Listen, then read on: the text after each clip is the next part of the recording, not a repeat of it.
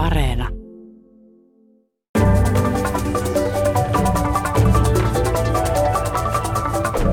Miten melko harvalukuinen eurooppalaisten joukko ylipäänsä alun perin pystyi valloittamaan alueen, jota me nykyään kutsumme latinalaiseksi Amerikaksi, ja miten alkuperäisten asukkaiden silloin kävi, ja mitä tästä kaikesta seurasi. Siitä keskustelemme tänään latinalaisen Amerikan historian tutkimuksen dosentin ja tietokirjailija Pekka Valtosen kanssa, joka on kirjoittanut myös latinalaisesta Amerikasta muun muassa teoksen Latinalaisen Amerikan historia. Mutta minkälainen tilanne nykyisessä latinalaisessa Amerikassa oli silloin, kun eurooppalaiset sinne tulivat? Latinalaisen Amerikan tutkimuksen dosentti Pekka Valtonen. Maanosassa oli muutamia tällaisia joita on tavattu kutsua korkeakulttuureiksi, Inka-valtakunta Andien alueella ja sitten Aztekien imperiumi Meksikon, osin Keski-Amerikan alueella. Maya-kulttuurit olivat tuossa vaiheessa taantuneet tältä esivaltioasteelta hajanaisemmiksi, että käytännössä oli nämä kaksi isompaa imperiumiksi luonnehdittavaa kulttuuria, asteekit ja inkat. Ja niitä nyt voi sillä tavalla luonnehtia, että ne molemmat olivat verrattain tuoreita. Voi sanoa, että kumpikin oli alkanut muotoutua vasta siinä eurooppalaisen keskiajan aikana 1200-luvulla, ja ne olivat niin kuin omassa kulttuuriympäristössäänkin aika nuoria, valloitushaluisia, laajentuvia valtakuntia ja niitä tietysti oli edeltänyt tuhansien vuosien aikana useampia muita kulttuureja, että ne olivat itsekin tällaisia valloittajakulttuureita omilla alueillaan. Et siinä mielessä eurooppalaisten tulo oli yksi linkki lisää tässä valloittajien ketjussa. Kuitenkin kun eurooppalaiset sinne tuli, niin se oli hyvin veristä julmaa aikaa alkuperäisille asukkaille, mutta Aztekeistahan nyt me tiedetään, että heillä oli paljon ihmisuhreja, hän on kuuluisia siitä ja he käytti ilmeisesti siinä myös vieraita tai heille alisteisia kansoja näinä uhreina, mikä oli raaempaa, eurooppalainen tuleva kulttuuri vai sikäläinen esimerkiksi asteekkikulttuuri? No se on vähän, että mihin se motiivin katsoo, että asteekeilla ihmisuhreja tehtiin uskonnollisista syistä ja asteekithan olivat aika pieni nahua kieltä puhuva kansa sieltä Keski-Meksikon alueelta ja heillä ei ollut tällaista väestöllistä voimavaraa laajojen alueiden asuttamiseen ja sen takia he tässä vallotustouhussaan tekivät muista kansoista verovasallejaan, joita vastaan sitten piti aika ajoin käydä tämän verovasalliuden uudistamiseksi uusia sotia, ja näiden sotien yhteydessä sitten otettiin sotavankeja, joita ihmisuhreissa käytettiin. Että se on vähän, että katsoako uskonnollisista syistä uhraamisen pahemmaksi vai vähemmän pahaksi asiaksi kuin sitten eurooppalaisten taloudellisista syistä tapahtuva orjuutus ja sodankäynti. Että Eli, tämä on vähän näkökulmaero. Eli onko se sitten liioteltu, että asteekit oli pieni kansa, että et, et oliko tämä tämmöinen propagandistinen juttu myös, totta kai siellä oli ihmisuhreja, mutta, mutta siis liioteltiinko sitä jotenkin, että aa, sinne pitää... Totta kai eurooppalaiset, varsinkin lähetyssaarnaajat sitten pyrkivät osoittamaan sen, että tämä pakanallinen kulttuuri oli veristä ja ei ottanut huomioon lainkaan ihmisten kärsimystä ja niin edelleen, mutta ei sitä välttämättä ottanut myöskään eurooppalaisten kulttuuri. Että niin kuin suhteessa asteekit ei siitä pääse mihinkään, että se oli erittäin sodankäyntiin orientoitunut kansakunta ja ihmisuhrit olivat tässä sodankäynnissä verovasallien hankkimisen ohella se toinen tärkeä motiivi, että, että heidän uskonnollisuutensa, maailmanjärjestyksensä säilyminen edellytti näitä ihmisuhreja. Että sitä on liioteltu, mutta se on myöskin fakta, että, he, että siinä kulttuurissa oli tällainen aika verinen aspekti. Sä sanoit kuitenkin, että sieltä oli häipynyt jo aikaisempia korkeakulttuureita, kuten maijat.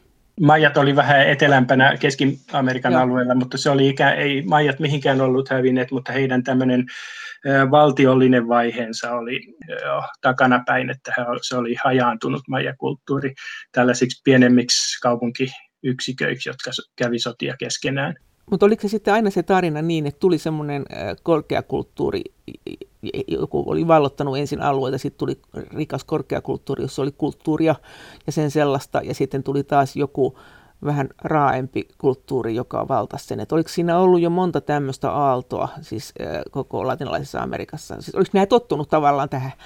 Joo, kyllä joo, että semmoisia niin kuin, ei ehkä niin laajoja kulttuureja tai imperiumia kuin Aztekeilla ja Inkoilla, niin oli kyllä ollut aiemminkin.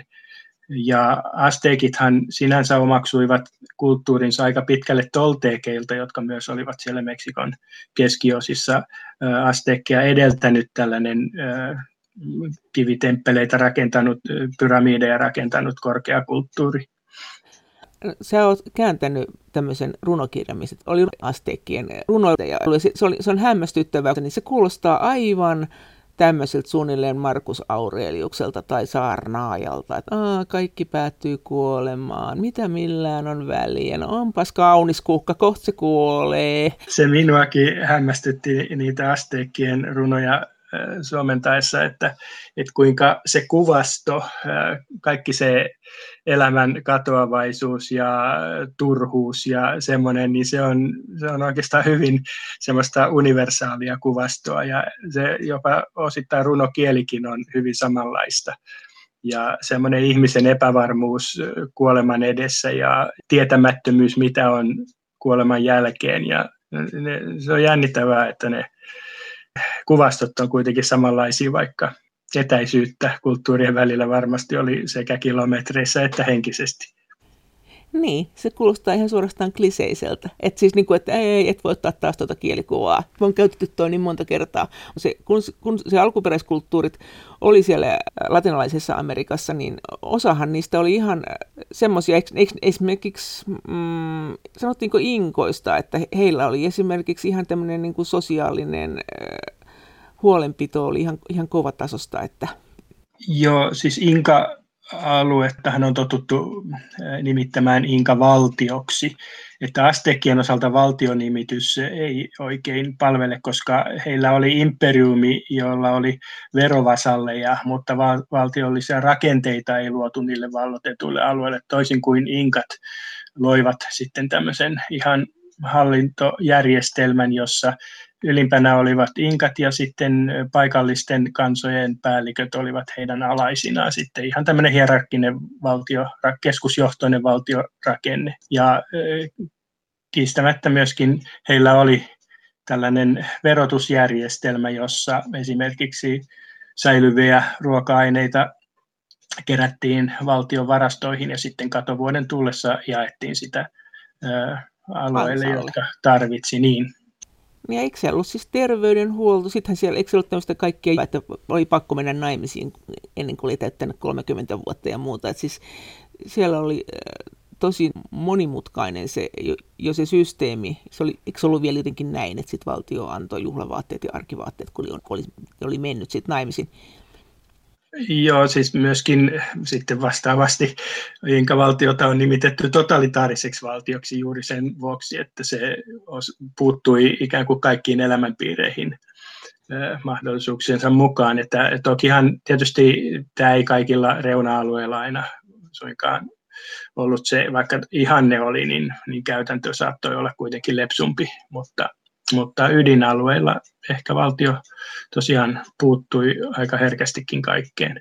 Mutta sitten semmoinen huomio kannattaa muistaa, kun vertaa näitä juurikin Aztek- ja Inkavaltakuntia, kun ne ovat muotoutuneet siellä Euroopan myöhäiskeskiajalla, jos käytetään eurooppalaista ajanlaskua 1200-luvulta 1500-luvulle ennen eurooppalaisten tuloa, niin niitä pidetään usein tämmöisinä voi sanoa ehkä yltiöuskonnollisina, mutta sitten toisaalta ero ei ole kauhean suuri, kun vertaa siihen, kuinka katolisen kirkon kahlitsema eurooppalainen kulttuuri oli juuri myöhäiskeskiajalla, että se kirkon holhouksesta vapautuminen tapahtui sitten vasta protestantismin nousun myötä ja tämän katolisen yhtenäiskulttuurin hajoamisen myötä, mutta näinä vuosisatoina, kun asteikit ja inkat omissa valtakunnissaan hallitsivat, niin Euroopassa myöskin Paavilla oli aika iso sanavalta, että e-, eivät eurooppalaiset ikään kuin ajatuksellisesti vapaampia välttämättä olleet. Latinalaisen Amerikan tutkimuksen dosentti Pekka Valtonen, sehän on kirjoittanut myös niin, että jos ajatellaan, että paitsi asteekeilla, niin myös maijoilla ja inkoilla oli ihmisuhreja, niin ei se välttämättä niiden uhrien määrä ollut sen isompi sitten ainakaan näillä inkoilla ja maijoilla, kuin, kuin mitä katolinen kirkko harrasti, siis oli näitä noita rovioita ja vääräuskoisten tappamisia. Joo, tosin nämä noitaroviot tai vääräuskoisten polttamiset, niin ne yleistyi vasta sitten uskonpuhdistuksen myötä tietysti, kun se tuli tärkeämmäksi se protestanttien ja katolisten ero, että sen katolisen yhtenäiskulttuurin aikana nyt ei, ei niinkään näitä kirkon toimesta uhrattuja tai poltettuja tai vestattuja siinä määrin ollut, että se tuli Euroopassa hieman myöhemmin sitten. 1600-luku oli se polttorovioiden ja noitarovioiden ehkä kultainen vuosisota, jos kultainen voi tässä olla lainausmerkeissä. Mutta se raakuuden määrä, siis suhteessa siihen ihmismäärään, niin se oli ihan, ihan vastaava. Niin, eikö se niin kirjoittanut, mutta ehkä isompikin Euroopassa? No tietysti meillä ei ole tarkkoja lukuja näistä astekia ja inkojen eurooppalaisia edeltäneistä ihmisuhrien määrästä, että sitä on vähän vaikea verrata. Mutta se, mikä Euroopassa oli erittäin veristä, oli sodankäynti. Että jos täällä käytiin sotia, niin silloin kyllä poltettiin kylät ja raiskattiin naiset ja surmattiin lapsia myöten vastaan tulevat vihollismaan asukkaat, että, että se semmoinen poltetumaan taktiikka oli eurooppalaisessa sodankäynnissä sitä verisyyttä ja väkivaltaa lisäävä tekijä, kun esimerkiksi asteekeilla sodankäynti ei erityisesti pyrkinyt vihollisen tappamiseen, vaan verovasallien pakottamiseen verovasalleiksi ja sitten ihmisuhrausta varten sotavankien ottamiseen, mutta varsinainen se vihollisen tuhoaminen ei ollut pääasia. Miksi olisikaan, koska he tavoittelivat verovasalleja ja ei ollut järkeä tietysti verovasalleja surmata. Miten se sitten on se puhe, että esimerkiksi intiaaneilla oli demokratia jo ennen eurooppalaisia tai ainakin yhtä aikaa? Oliko, liittyykö tämä latinalaisen Amerikan intiaaneihin vai onko se Pohjois-Amerikan intiaaneita tai onko siinä puheessa No se on vähän, että miten demokratia määritellään, että yleisesti hän noin niin kuin antropologian historiassa tiedetään, että metsästä- ja keräilijäkulttuurit on kautta maailman erityisen vähän päällikkövaltaisia ja suhteellisen tasa-arvoisia, ja sitten maanviljelyskulttuureissa hierarkkisuus lisääntyy sitä mukaan, kun työnjako eriytyy ja syntyy erilaisia niin kuin voi sanoa, esiyhteiskuntaluokkia, papistoa, käsityöläisiä, maanviljelijöitä. Silloin myös demokratia-vaje kasvaa, että tämä on niin kuin tietyllä tavalla tämmöinen historiallinen ilmiö kaikkialta maailmasta, että demokratia käsitteenä, jos se ymmärretään niin kuin tämmöiseksi kaikkien osallistumiseksi tai yhtäläiseksi vallaksi, niin en sitä kyllä ihan näihin ainakaan näihin Amerikan alkuperäiskansojen imperiumeihin yhdistäisi. Latinalainen Amerikka, senhän valtasi Espanja ja Portugal. Minkälaiset ne paineet ja tilanteet oli siellä Espanjassa Portugalissa silloin? Se, mitä sä oot ainakin kirjoittanut, on, että se tavallaan määritti sitä, mihin suuntaan se latinalainen Amerikka lähti kehittymään, että siellä iberoromanisella alueella niin tämmöinen talonpojan työ ei ollut kovin arvostettua. Ihminen halusi olla kyllä maanomistaja, mutta ei viljellä maata. Halusi omistaa maata ja muuttaa sitten kaupunkiin. Ja sen takia sinne ei ehkä tämmöistä tullut kuin Yhdysvaltoihin, että, että Euroopan maaton väestö haluaa sinne viljelemään maata. Että se, se, se, jotenkin se, se, se kulttuurisesti ei ollut se paine tämmöinen.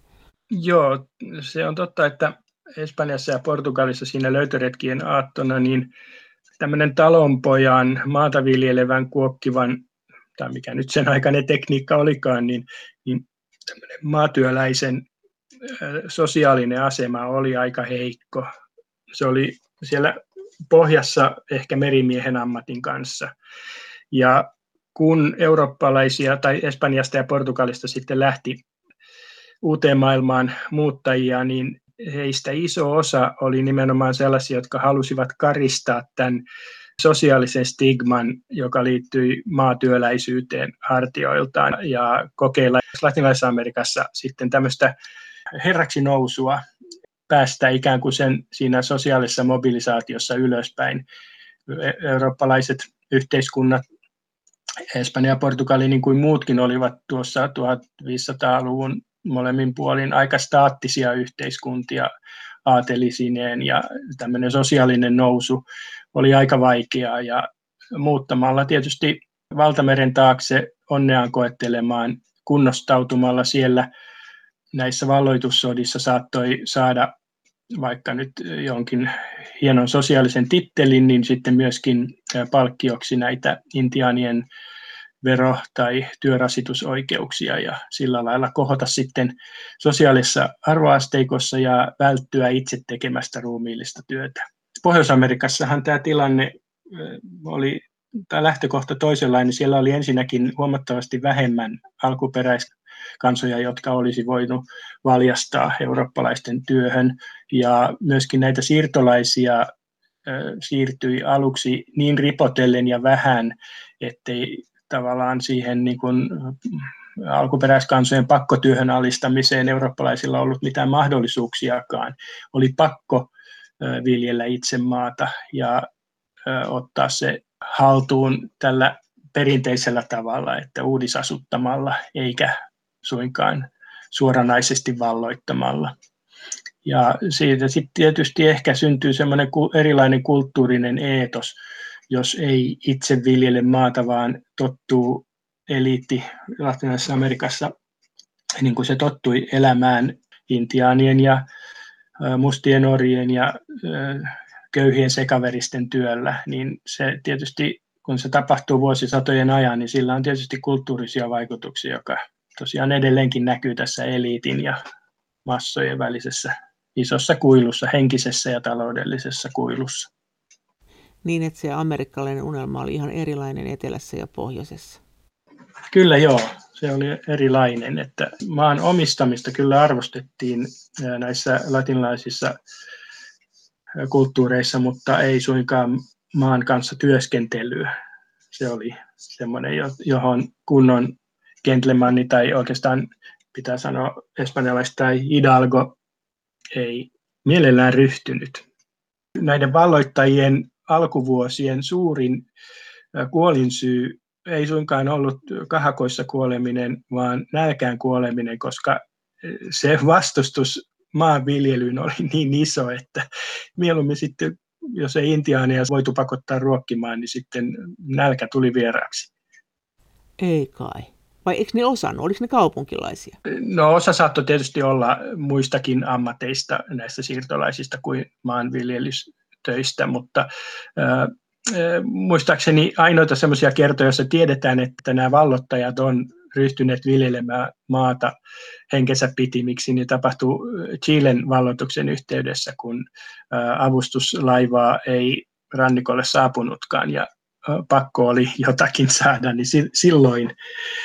Mutta muuten mieluummin pakotettiin intianit työskentelemään tai ryöstettiin heidän ruokavarastojaan tarpeen mukaan. Niin, että, mutta samahan se oli tietysti Pohjois-Amerikassakin, että kyllähän sinnekin meni sitä kaupunkilaisväestöä, joka ei oikeastaan osannutkaan viljellä maata, ja siitähän ne usein ne tragediat syntyy. Ettei... Kyllä joo, ja tietysti eurooppalaiset viljat eivät välttämättä sopineet aina kaikkeen maaperään, että, että itse asiassa eurooppalaisten pelastus Pohjois-Amerikassa oli se, että he oppivat maissinviljelyn intiaaneilta, ja, ja se oli se ratkaiseva tekijä, että nämä, nämä kaikki maat ennen näiden keskiläinen tasankoalueiden haltuunottoa niin eivät sopineet suinkaan viljanviljelyyn samassa määrin, että viljeltiin maissia ja intiaaneilta opittiin myöskin tupakan viljely, jota sitten Euroopassa yleistyi ja tupakka ja maissi oli se Pohjois-Amerikan siirtolaistenkin keskeinen ansaintakeino, ei suinkaan viljanviljely. Maissi tuotiin Eurooppaan jo aika pian ensimmäisten valloitusretkien jälkeen. Toisaalta eurooppalaiset veivät mukanaan muun muassa sokerin viljelyn. Kolumbuksellakin oli jo toisella matkallaan mukanaan Kanarian saarilta mukaan otettuja sokeriruoon istukkaita. Ja tietysti viljaakin voitiin viljellä siellä, minne se soveltui. Että tämä vaihto toimi myös osittain toisinpäin.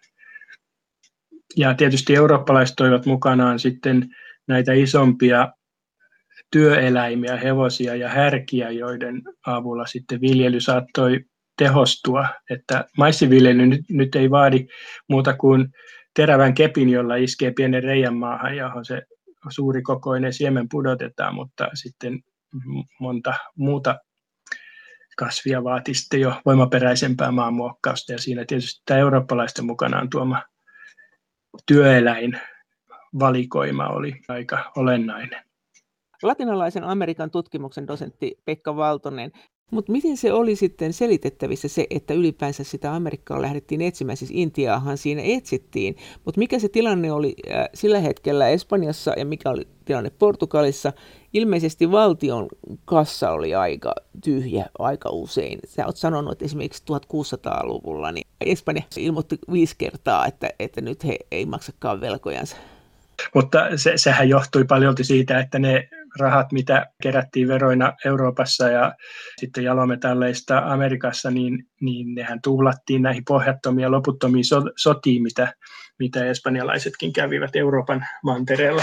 Mutta jos ajatellaan sitä lähtökohtaa, niin Espanja ja Portugali olivat aika valmiita noin merenkulullisesti tähän löytöretkiaikaan. Portugali varsinkin, joka tietysti ensimmäisenä sen aloittikin nämä Afrikan purjehdukset.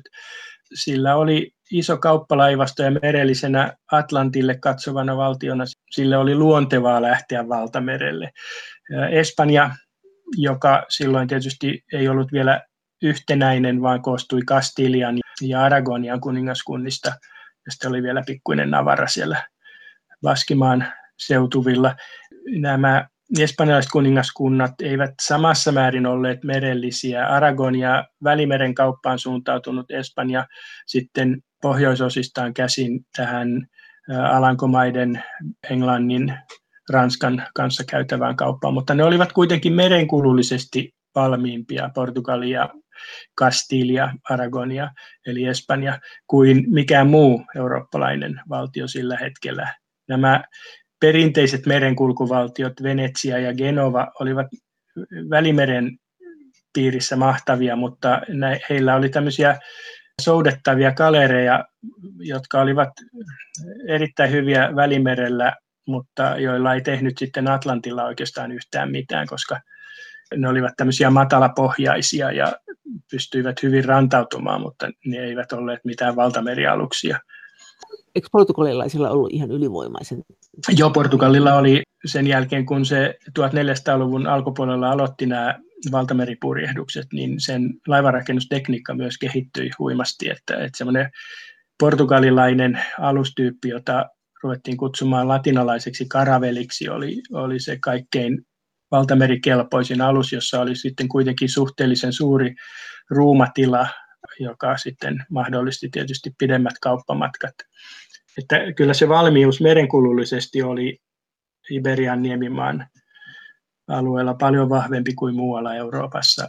Ja sitten voi ajatella tietysti, että löytöretki-innostuksen takana saattoi olla myös sitä semmoista tiettyä ristiretki-innostusta, joka liittyy siihen, että Iberian niemimaalta nämä islamin uskoiset maurit oli ajettu pois Pohjois-Afrikkaan vasta siinä 1200-luvulla Portugalin alueelta ja vasta Granadan viimeinen kalifaatti nykyisen Espanjan alueella itse asiassa kukistettiin samana vuonna, kun Kolumbus lähti ensimmäiselle retkelleen. Et siinä on tämmöinen saumaton siirtymä islaminuskoisten alueiden takaisinvaltauksessa, niin kuin siellä sanottiin Rekonkistassa, saumaton siirtymä sitten valloituksiin Amerikassa. Ja moni itse asiassa näistä varhaisimmista Amerikan valloittajista oli sellainen, jolla oli sotakokemusta Granadan valloitussodista. Et siinä oli tietyllä tavalla tämmöinen henkinen jatkumo tässä valloituksessa näistä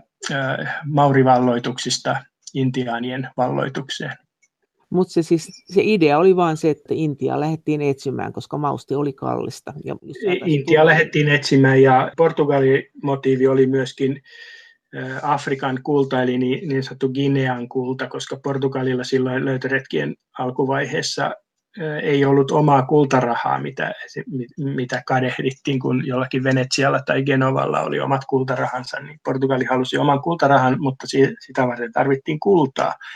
Ja kauppareittien välityksellä tiedettiin, että jossain Saharan eteläpuolella sieltä tuotiin kultaa Pohjois-Afrikan rannikolle. Ja ensimmäinen motiivi Portugalilla oli tämän Ginean eli Afrikan kullan alkulähteille pääseminen ja sitten kun Afrikkaa purjehdittiin Afrikan rannikkoa yhä pidemmälle, niin sitten alkoi tulla se ajatus, että Afrikka kiertämällä voitiin päästä sitten sinne mausteiden Aasiaankin.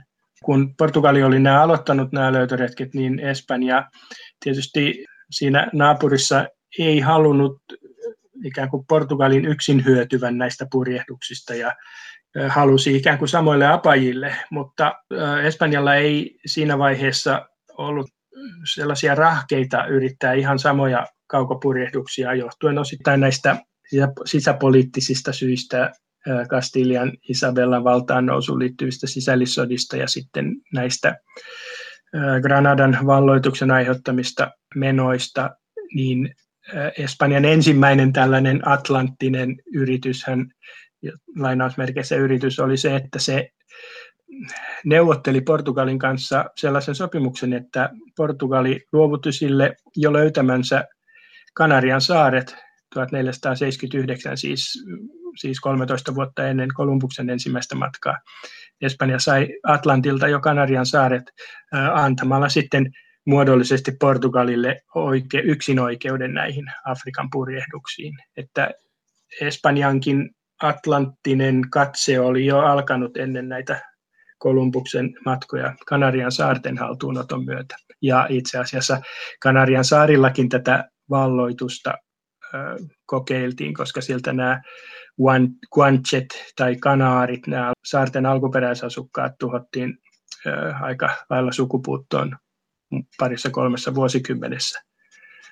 Eli se oli aggressiivista se vallottaminen. Niin, ja t- tarkoitus tietysti oli, mutta nämä työvoimaksi Kanarian saarilla ja ennen kaikkea sokeriruon kasvatusta kokeiltiin, mutta kun kanarit eivät halunneet espanjalaisten pakkotyöhön, niin sitten oli käytettävä miekkaa ja pakkoja tietysti myöskin tämmöinen pakkokäännytys. Ja mulla ei ole tarkkaa käsitystä, kuinka paljon näitä Kanarian saarten alkuperäisasukkaita oli, mutta tosiaan ne hävisivät sukupuuttoon parissa kolmessa vuosikymmenessä lähes samanlaisessa ajanjaksossahan suurin osa Karibian saarten alkuperäisasukkaista hävisi espanjalaisten Karibialle tultua.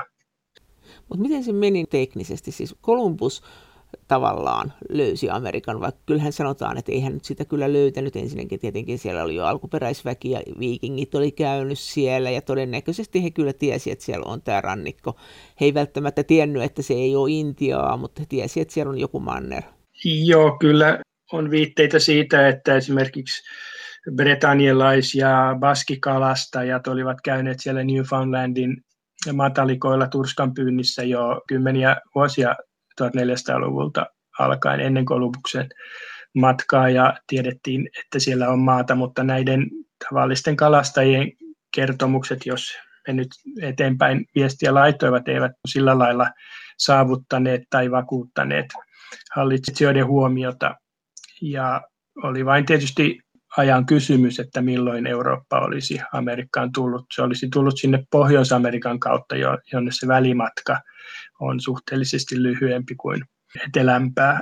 Ja lähtökohdissa niin, niin myöskin sellainen huomio kannattaa tehdä, että se kilpailu, joka siivitti espanjalaisia ja portugalilaisia. Se oli pitkään heidän keskinäistä kilpailuaan, että nämä muut eurooppalaiset vallat tulivat sitten vasta vuosikymmeniä myöhemmin ja pysyvä muiden kuin espanjalaisten ja portugalilaisten asutus Amerikoissa oli vasta 1600-luvun puolella tapahtunut ilmiö, eli he tulivat sinne yli sata vuotta myöhemmin kuin espanjalaiset ja portugalilaiset. Latinalaisen Amerikan tutkimuksen dosentti Pekka Valtonen, miten sä näet sen Kolumbuksen retkikunnan merkityksen ja sen koko tapahtuman? Sä oot sanonut muun muassa näin, että tämä on aivan virheellinen käsitys, että Kolumbus sitten tehtyään, oliko se nyt neljä matkaa, niin hän sitten kuoli köyhänä ja unohdettuna. No ehkä, ehkä hieman unohdettuna, mutta ei kyllä yhtään köyhänä.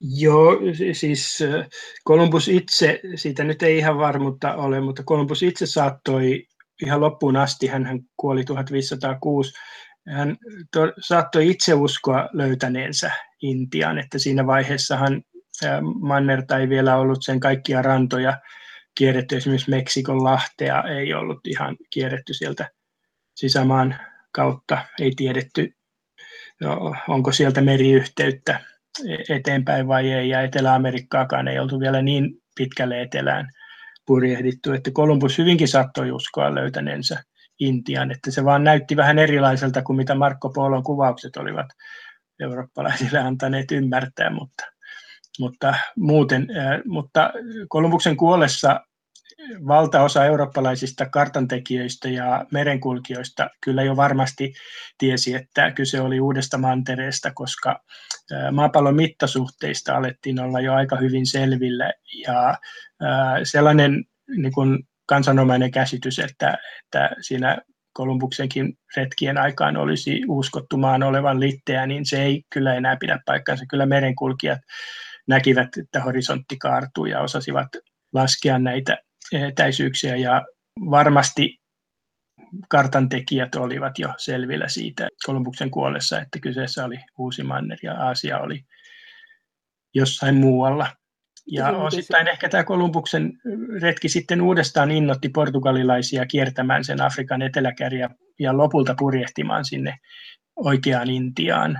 Sehän tapahtui vasta se ensimmäinen purjehdus Intiaan vasta sitten joitakin vuosia Kolumbuksen ensimmäisen Amerikan matkan jälkeen. Kolumbus kävi siellä Amerikassa ja sitten sen jälkeen pikkuhiljaa Espanja päätti, että tätä projektia pitää jatkaa. Joo, siis täältä Hispaniolan saarelta, jossa siis sinne nykyisen Dominikanisen tasavallan alueelle perustettiin ensimmäinen pysyvä siirtokunta, niin sieltä käsin sitten nämä purjehdukset tässä Karibian piirissä laajenivat ja jo siinä 1500-luvun ensimmäisellä vuosikymmenellä perustettiin siirtokuntia mantereiseen Amerikkaan nykyisen Venezuelan rannikolle ja Panaman kannakselle. Ja Kuuba kierrettiin ensimmäisen 1510-luvun lopulla ja asutettiin siinä 1512-1515. Ja Havannahan on myöskin perustettu jo 1514. Sitten kun nämä isot Karibian saaret oli asutettu, niin mantereiseen Amerikkaan kiinnitettiin enemmän huomiota. Florida löydettiin, Floridan niemi siis Kuuban vanavedessä ja Puerto Rico samoin. Ja sitten Panaman kannakselta näitä retkiä ulotettiin sekä nykyisen Kolumbian alueelle että sitten Keski-Amerikkaa kohti. Ja 1513 eli pari vuosikymmentä Kolumbuksen ensimatkan jälkeen espanjalainen konkistadori Balboa seurueinen kulki Panaman kannaksen yli. Sitähän ei vielä tiedetty, kuinka leveä tai kapea se on tai mitä siellä takana onkaan, ja löysi Tyynen valtameren, tai nimesi sen myöskin, koska sillä hetkellä sattui olemaan aika tyyni, niin Pasifikoksi, Tyyneksi mereksi, ja tietysti kuvaava tarina kertoo, että Balboa käveli Tyynemeren rannalle saavuttuaan niin veteen ja kohotti miekkansa ja saattoi sillä olla ristikin toisessa kädessä ja julisti aika suurellisesti Espanjalle kuuluviksi kaikki ne alueet, joita kyseinen valtameri huuhteli. Se on tietysti aika massiivinen julistus, kun ajatellaan, mitä kaikkia rantoja Tyyni valtameri oikeasti huuhtelee. Mutta sen jälkeen, kun tajuttiin, että oli vielä toinen meri, tämä mantereinen kartotus sai vielä lisäpotkua ja sitten 1519 Cortés Kuubasta käsin lähti valloittamaan asteekkivaltakuntaa, kun oli kuultu huhuja, että siellä on rikas valtakunta olemassa. Se on aika käsittämätön juttu, että miten nämä niin osas näitä kieliä tällä lailla. Ne sait Tämä on ihan uskomatonta, että ne menee sinne, jutellaanpa tässä nyt, tuolla on asteekit, niillä on kultaa, että... Se, siinä oli nimenomaan asteekkivaltakunnan osalta oli monenlaisia onnekkaita sattumuksia eurooppalaisten kannalta, että Jukatanin niemimaalle haaksi rikkoutunut espanjalainen merimies, joka, tai heitä oli useampikin siinä, kolme kai löydettiin, oli oppinut majojen kielen. Ja sitten kun Cortés lähti manteretta kohti Astekkivaltakuntaan yrittääkseen, niin Jukatanin niemimaa maja-alueiden kautta purjehdittuaan hän sai sitten paikallisilta majoilta, jota tämä espanjalainen majojen kanssa asunut sitten tulkkauksellaan edesauttoi. Hän sai majoilta lahjaksi tai en tiedä millä perusteella, mutta tällaisen Malinche-nimisen neitokaisen, joka oli alun perin kotoisin tältä Naua-alueelta, eli osasi asteekkien kieltä, mutta sitten päätynyt orjaksi Maja-alueelle. Ja tämän Maja-kieltä osaavan espanjalaisen ja tämän asteekkien kieltä ja Maja-kieltä osaavan Malinchen avulla sitten espanjalaiset pystyivät kommunikoimaan näiden intianien kanssa. Tästä Malinchestahan tuli sitten Doña Maria Cortesin kumppani. Sitten he meni sinne Asteekkien valtakuntaan ja he pystyivät vallottamaan se. Joo, no kaksi vuotta siihen meni, koska se ensimmäinen Asteekkien pääkaupunkiin yltänyt retkikunta päättyi aika verisesti ja he joutuivat sieltä pakenemaan, mutta sitten toivuttuaan uusi yritys intiaaniliittolaisten kanssa ja siinä aikana myöskin espanjalaisten tuoma Isorokko oli Astekkien pääkaupungissa Tenochtitlanissa aiheuttanut huomattavaa tuhoa, eli se toinen yritys sitten 1521 on, onnistui ensiyritystä paremmin. Mutta hämmästyttävää kuitenkin, että ei näitä espanjalaisia kuitenkaan loppupeleissä ollut kuin satoja. Ja kuitenkin puhutaan melko koukkaasta imperiumista ja, ja sotimaan tottuneesta imperiumista. Mm, oliko se asteekkien valtakunta jotenkin kuitenkin romahduspisteessä? Että jos noita runoja, mitä sä oot kääntänyt lukea, niin aika väsynyttä on meininki. No itse asiassa ei ollut, että Inka-valtakunta oli tavallaan sen sisällissotansa takia espanjalaisten tullessa sitten vähän myöhemmin 1530-luvulla sinne Inkojen alueelle se oli tämmöisessä niin kuin käymistilassa ja oli ilmeisesti hajoamispainetta, mutta Astekien valtakunta oli aika lailla voimissaan. Sehän oli vasta ihan siinä pari vuosikymmentä ennen Cortesin joukkojen tuloa niin valloittanut uusia alueita etelästä ja oli ehkä laajimmillaan juuri siinä espanjalaisten tullessa, että, että se oli vain tämän Isorokon tuottaman hyvän tilanteen takia, että sitten espanjalaisten saamien intianiliittolaisten ansiota. Ja sitten myöskin se, että Azteki valtakunta ei lopulta ollutkaan niin yhtenäinen, että, että täällä Meksikon keskuslaaksossa, jossa oli näitä Aztekien erillisiä kaupunkeja, niissä oli omat paikalliset hallitsijansa,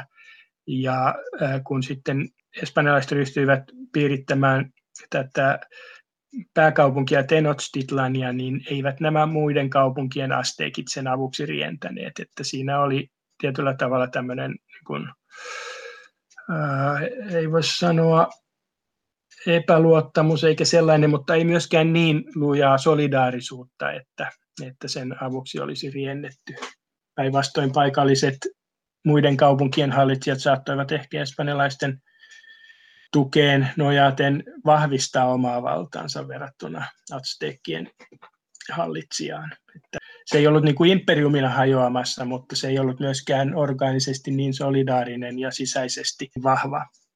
Mutta että, että espanjalaisetkin sitten, e, eihän se riittänyt heille, että he sinne pääkaupunkiin meni ja tuhos sen, vaan kyllähän siinä sitten tuli niitä taisteluita lisää, että ei se niin mennyt, että he olisivat niiden paikallishallitsijoiden kanssa, jotka ei ollut tykännyt siitä pääkaupungista niin ystävystyneet heti?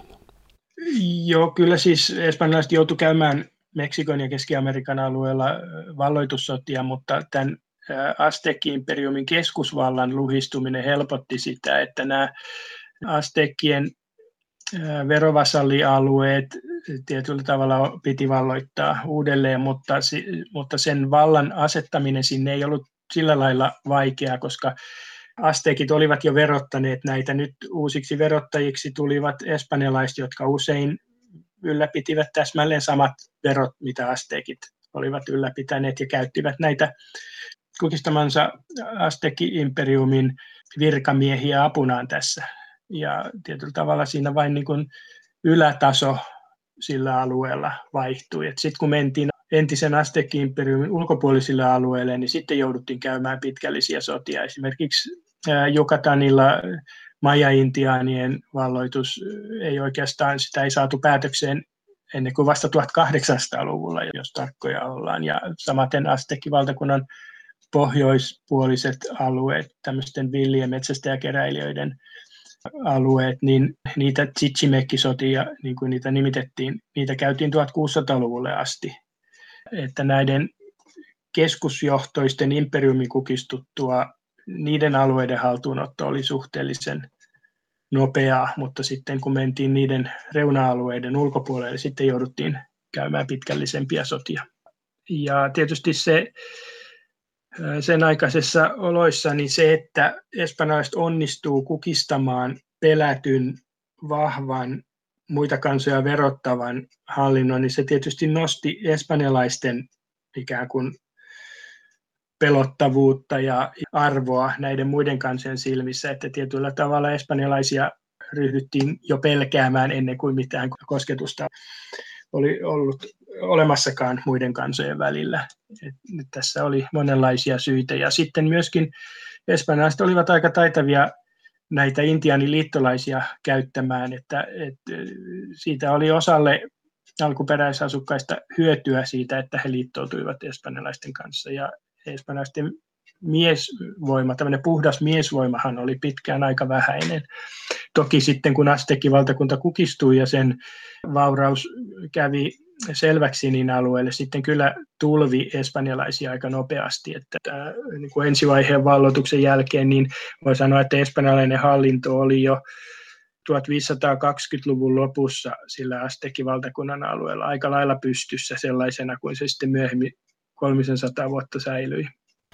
Mutta miten sitten Inka-valtakunta kukistettiin ja miten portugalilaiset toimivat tässä tilanteessa? Latinalaisen Amerikan tutkimuksen dosentti Pekka Valtonen. Inka-valtakunnan kukistamisessa espanjalaiset käyttivät hyväkseen valtakuntaa juuri espanjalaisten tullessa repivää sisällissotaa kahden Inka-haalit ja veljesten välillä ja onnistuivat ikään kuin hyötymään tästä. Portugalilaiset, kun he asettuivat Brasilian rannikolle, siellä ei oikeastaan ollut sellaisia päällikkövaltaisia yhteiskuntia, joiden kanssa olisi voinut tehdä sopimuksia, että intianeja alistettiin helpommin kuin näitä vauraampia ja väkirikkaampia Afrikan kuningaskuntia. Ja myöskin Brasiliassa siellä länteenpäin oli tavattomasti sisämaata, johon sitten rannikon intianit siirtyivät eurooppalaisten tieltä miten nämä alkuperäiskansat tällä hetkellä suhtautuu tähän asiaan, tähän, tähän kuinka espanjalaiset tulivat ja valtasivat alueen ja sitten portugalilaiset tietysti myös? No alkuperäiskansojen liikkeelle tietysti tämä on murheellinen asia ja se nähdään niin kuin 500 vuotta kestäneen alistamisen alkuna, että, että alkuperäiskansojen liikkeelle tietysti tämä on synkkä asia. Toki kaikki alkuperäiskansat eivät, tai kaikki alkuperäiskansojen jäsenet eivät nyt aina samalla tavalla tiedosta historiaansa tai ole sillä tavalla alkuperäiskansojen liikkeessä aktiivisesti mukana, että en nyt osaa sillä tavalla sanoa, että kuinka paljon siitä keskustelevat Amerikan alkuperäisasukkaat tänä päivänä, mutta kyllä tämä tietynlainen murheen periodin alkaminen niin, tässä valloituksesta, niin kyllä se tuli esille silloin vuonna 1992, kun Amerikan tai Kolumbuksen matkasta tuli kuluneeksi 500 vuotta ja oli näitä Kolumbusjuhlallisuuksia eri latinalaisen Amerikan maiden pääkaupungeissa, jotka oli tämmöisiä nimenomaan Kolumbusta ja Amerikan löytämistä eurooppalaisten toimesta juhlistavaa tämmöistä valtavaa hypetystä, niin kyllä alkuperäiskansat silloin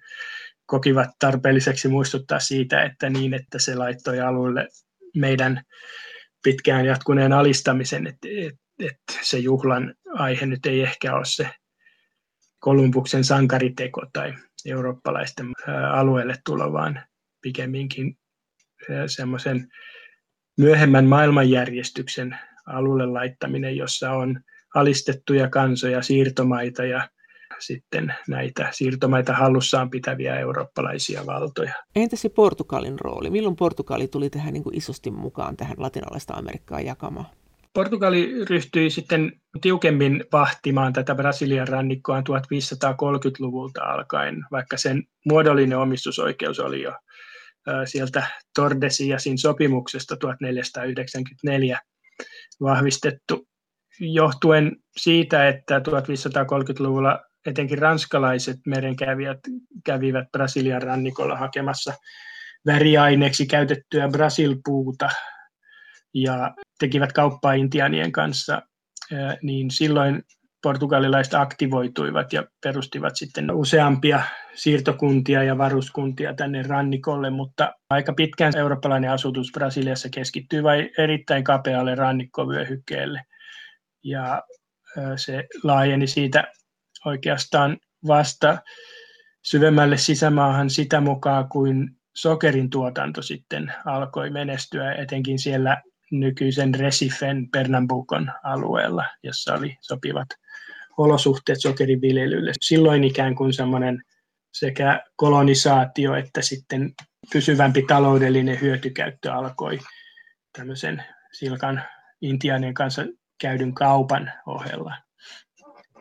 Oliko siinä mikään ero alkuperäiskansojen kansoilla sen suhteen, että oliko nämä maat Espanjan vai Portugalin siirtomaita? Oli siinä sillä lailla, että Espanjan kruunu siinä vaiheessa, kun se havaitsi tämän Karibian alueen väestökadon myötä, että, että välttämättä ei ollut järkevää, jos kaikki kruunun uudet alamaiset kuolisivat sukupuuttoon, koska se vähentäisi myös kruunun verotuloja. Ja Espanjan kruunu ryhtyi tämmöiseen aika lailla intiaania suojelevaan politiikkaan, jossa haluttiin intiaanikylät niin, että niihin esimerkiksi kiellettiin eurooppalaisia asettumasta asumaan ja vähitellen myöskin näitä konkistadorien vallotuksen alkuvaiheessa saamia intiaanien verotusoikeuksia kruunu ryhtyi perimään takaisin, teki niistä ensin sellaisia, etteivät ne periydy näiden haltioidensa jälkeläisille ja sitten vähitellen otti niitä takaisin, kun sen sijaan tällä Brasilian alueella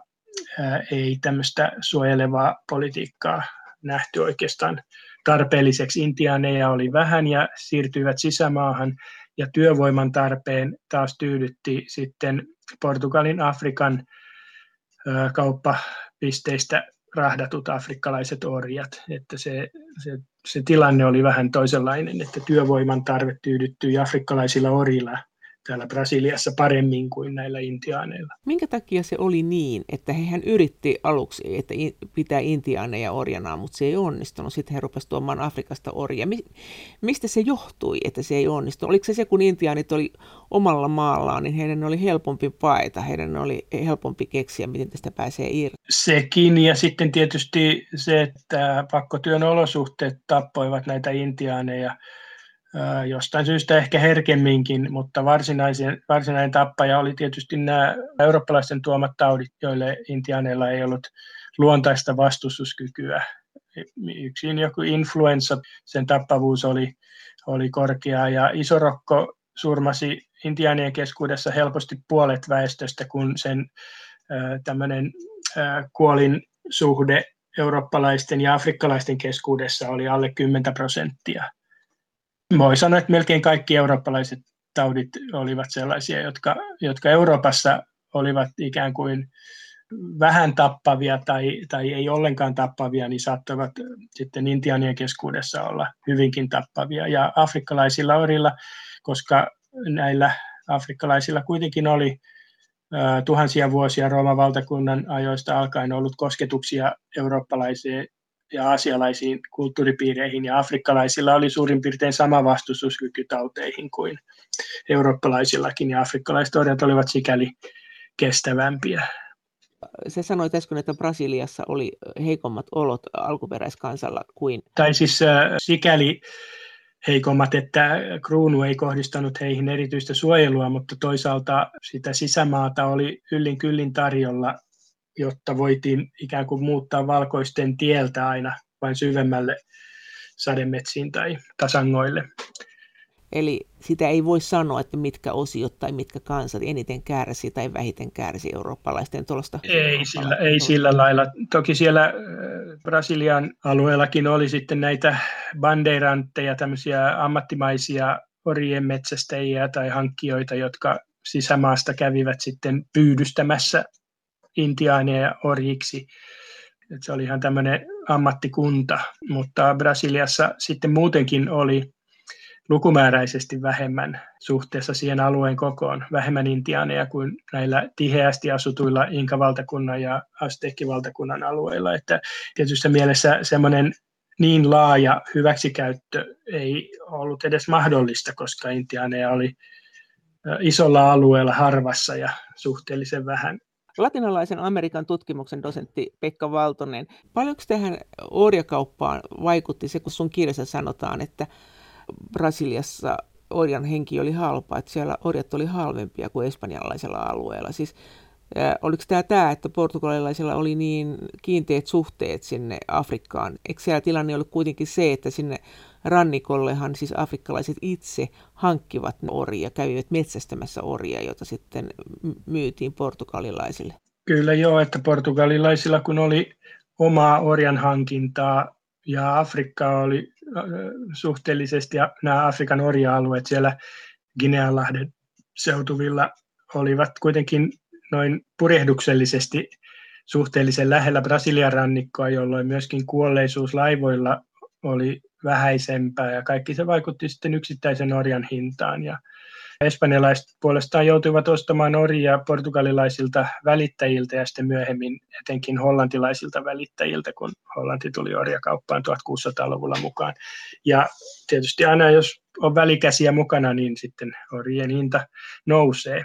Mutta oliko se idea oli kuitenkin se, että afrikkalaiset itse hankkivat ne orjat satamiin, että he käyvät metsästämässä? Joo, pääsääntöisesti niin, että, että eurooppalaiset eivät sinne sisämaahan orjien hankintamatkoille osallistuneet, vaan afrikkalaisten kuningaskuntien ja kansojen välillä oli tämmöisiä sotasuhteita, joissa sitten oli hankittu orjia jo ennen eurooppalaisia, mutta sitten tämä eurooppalaisten orjien tarve kiihdytti vielä tätä afrikkalaisten keskinäistä orjien hankintaa. Et se on hyvin laaja ketju, jolla siinä on... Se on se, siinä kaikki kytkeytyy kaikkeen ja tietyllä tavalla, jos nyt hetkeksi siirrytään Afrikkaan, niin monet Afrikan tämän päivän heimosodista tai tämmöistä heimojen vastakohtaisuuksista juontuvat siitä, että eurooppalaisen orjakaupan aikana niin monista toisista kansoista tuli metsästäjiä, toisista metsästettäviä ja nämä tietynlaiset antagonismit sitten säily vuosisatoja, vuosikymmeniä ja sitten kun siirtomaavallat jakoivat Afrikan alueet, niin vielä heimorajat rikkoutuivat näiden itsenäisten valtioiden muotoutuessa niin, että rajat eivät kulkeneet heimojen asuinalueiden mukaan, vaan siten, miten eurooppalaiset ne keskenään sopivat. Ja monet tämmöiset niin kuin Afrikan tribalismin ongelmat ja poliittiset ongelmat juontuu näihin pitkiin historiallisiin syy- ja seuraussuhteisiin, joita eurooppalaisten tulo ja etenkin orjakauppa aiheuttivat ja kiihdyttivät.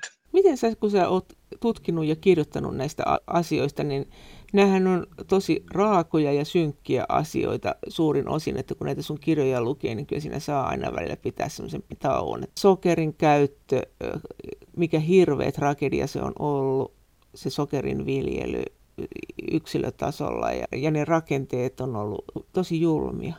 Kyllä, ja sitten myöskin kun ne jatkuivat vuosisatojen ajan siirtomaa aika Latinalaisessa Amerikassahan kesti sieltä vähän eri alueilla valloitusken ajankohdasta riippuen, mutta kuitenkin noin pyöreästi 300 vuotta sinne 1800-luvun alkupuolelle, jolloin latinalaisen Amerikan maat itsenäistyivät, niin 300 vuodessa kehittyy jo sellaisia rakenteita, joiden murtaminen sit oli aika vaikeaa siinäkin vaiheessa, kun maanosan maat itsenäistyivät.